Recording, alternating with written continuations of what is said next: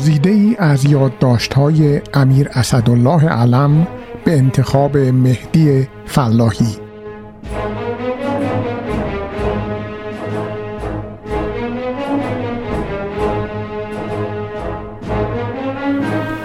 جمعه 22 اسفند 1354 صبح شاهنشاه احضار فرمودند و چه خوب شد که احضار فرمودند.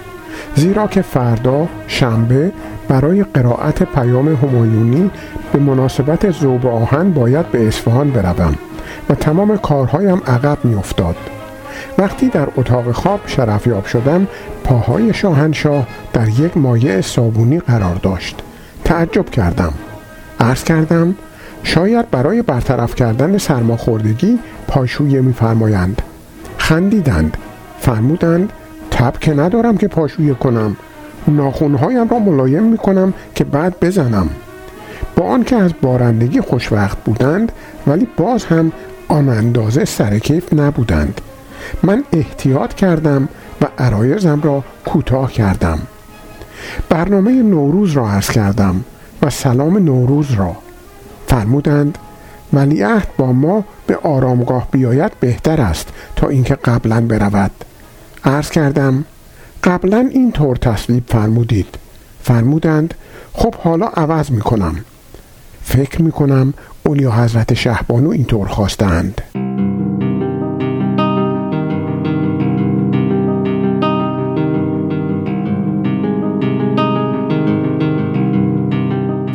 جریان مسافرت نمایندگان سناتورها را که در مورد فلسفه و لزوم فروش اسلحه به ایران مطالعه می کنند و رفتن آنها را به بندر عباس و ترتیبی را که داده بودم عرض کردم که آنها را مجموعا اداره کردیم و فکر نمی کنم گزارش نامناسبی بدهند. ضمن اظهار خوشبختی خندیدند فرمودند ما را ببین که اسیر چه گوهایی هستیم. سه تا پسره جعلق راجع به سرنوشت ما باید تصمیم بگیرند. تازه اگر اینها بگویند خیر امریکا نباید به ما اسلحه بدهد. مگر ما چلاقیم؟ از جای دیگر می‌خریم.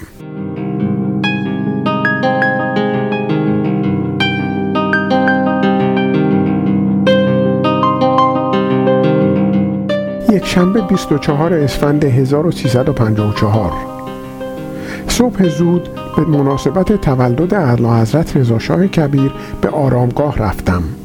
بعد شرفیاب شدم و شاهنشاه را سر حال دیدم. یعنی واقعا به صورت شکوفان. معلوم شد مهمان تازه وارد ما را خیلی پسندیدند.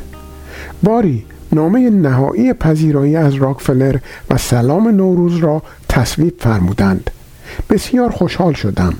این مرد بزرگ اگر این اندازه هم دلخوشی نداشته باشد به زودی نابود می شود مقام را که در حد اعلا دارد و عوارض زندگی مثل پول یا حق بازی و این مسائل مطلقا مورد علاقه او نیست. تنها و تنها دلخوشی در یکی دو دفعه در هفته آن هم به مدت بسیار کوتاه ملاقات های خصوصی و گردش های اسرانه است. اگر با این فشار و ناملایمات و بندبازی هایی که در زندگی خصوصی و سیاسی و اجتماعی خیش دائما باید بکند این دلخوشی را هم نداشته باشد دیگر کاتاستروف است و به نیستی او می انجامد.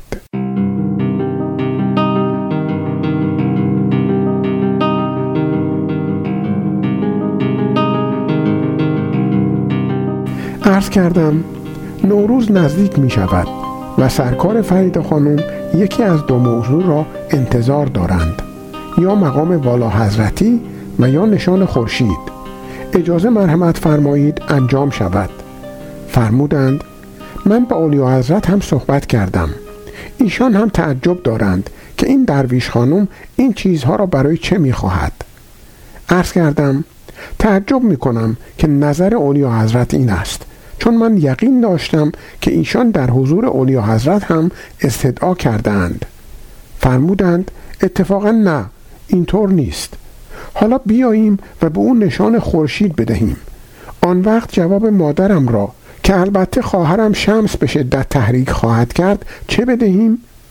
باز یک دردسر اضافی برای خودمان درست کنیم؟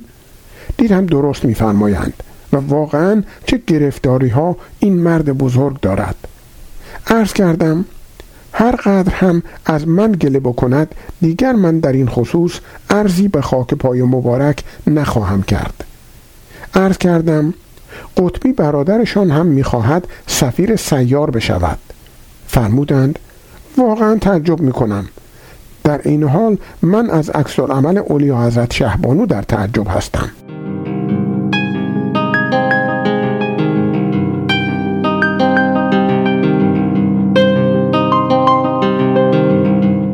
یادم رفت بنویسم. آخر وقت شرفیابی صبح شاهنشاه در خصوص مراکش از من جویا شدند. عرض کردم معلوم است همان روز جمعه که امر فرمودید همان دقیقه عوامر اجرا شد و مسائل را قبلا با طوفانیان و وزارت خارجه چک کردم و بعد تلگراف کردم. شاهنشاه بسیار راضی شدند. هنگام مرخصی صدای پاشنه های پای شاهنشاه را چندین دفعه شنیدم و بسیار خوشحال شدم. امروز جلسه مشترک مجلسین تاریخ شاهنشاهی را اعلام کرد.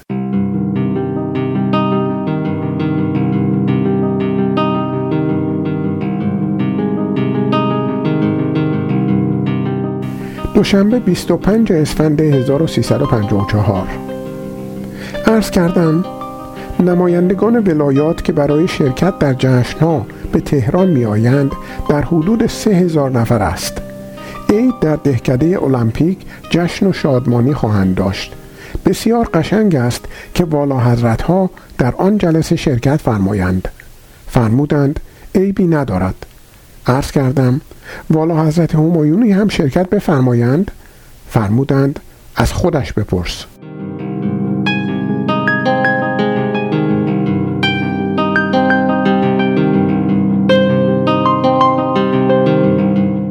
کردم والا حضرت اشرف استدعا می کنند هنگام سال تحویل استدعا دارند چند دقیقه قبل یا بعد شرفیاب شوند که نمی‌خواهند با سایرین باشند. این عرض را کردم و بلا گفتم. به قدری اوقات مبارکشان تلخ شد که من کمتر دیده بودم. فرمودند اینها چه خیال می کنند که من چه کاره هستم و این بدبخت ها بدون من کی هستند؟ مگر من در اختیار آنها هستم و باید در اختیار آنها باشم؟ اصلا نمی‌خواهم بیاید. هر غلطی که می‌خواهد بکند که نباید به من بگوید. تو هم نباید به من بگویی. باید آنها را به وظایفشان آشنا بکنی. من بسیار پشیمان شدم و بسیار تأسف خوردم که چرا قبلا به فکر خودم نرسید که این تذکر را به والا حضرت بدهم. باری دیگر دیر شده بود.